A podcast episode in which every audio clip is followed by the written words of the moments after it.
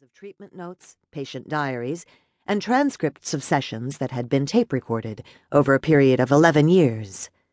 Schreiber was a pack rat who never threw away a scrap. After she died in the late 1980s, her papers, including the Sybil therapy material, were archived at John Jay. For a decade after Schreiber's death, Sybil's real name and whereabouts were unknown to the public, and to protect her privacy, librarians sealed her therapy records.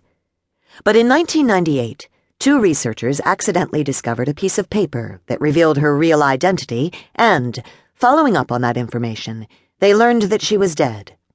The John Jay papers were unsealed, and today researchers can find disturbing conversations in them, such as the hypnotherapy session just cited.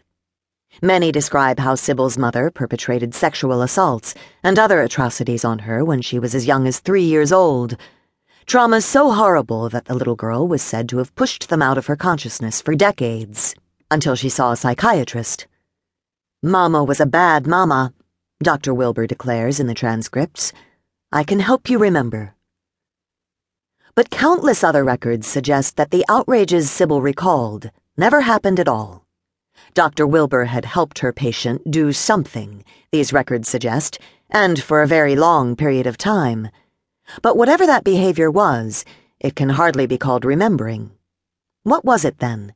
And why did it enthrall not just psychiatrists in charge of creating new diagnoses, but ordinary people all over the world, and especially women?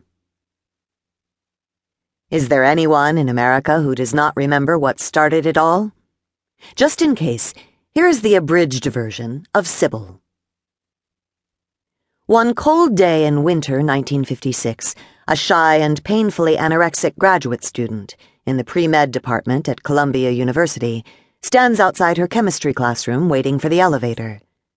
The next thing she knows, she is on a freezing, snow swept street in a city she doesn't recognize. Eventually, she figures out it's Philadelphia and that between the elevator and the snow, five days have passed. Days for which the young woman, whose name is Sybil Dorsett, are an utter blank. Sybil catches a train back to New York to see Dr. Wilbur, her steely but superbly kind and caring Park Avenue psychoanalyst. Dr. Wilbur mothers, medicates, and hypnotizes her patient, tirelessly attempting to dredge up memories of the forgotten childhood trauma which she assumes provokes Sybil's flights to other cities. The Philadelphia trip is not the first time Sybil's mind has shattered. Though she doesn't realize it, she is possessed by so many inner personalities that they need a family tree to keep themselves straight. There are a whimpering toddler, a depressed grandmother, a pair of unruly prepubescent boys, and two saucy grade school girls named Peggy Lou and Peggy Ann. With unpredictable frequency, these alters take turns suppressing Sybil's main personality as they emerge to control her behavior in chilling ways. A young female personality keeps trying to commit suicide, which would, of course, kill Sybil. The toddler cowers under furniture, sobbing with incoherent terror. This psychic splitting has been going on since Sybil was three, but no one around her realized it, though the little girl's behavior was often puzzling. In fifth grade, she suddenly forgot how to do arithmetic.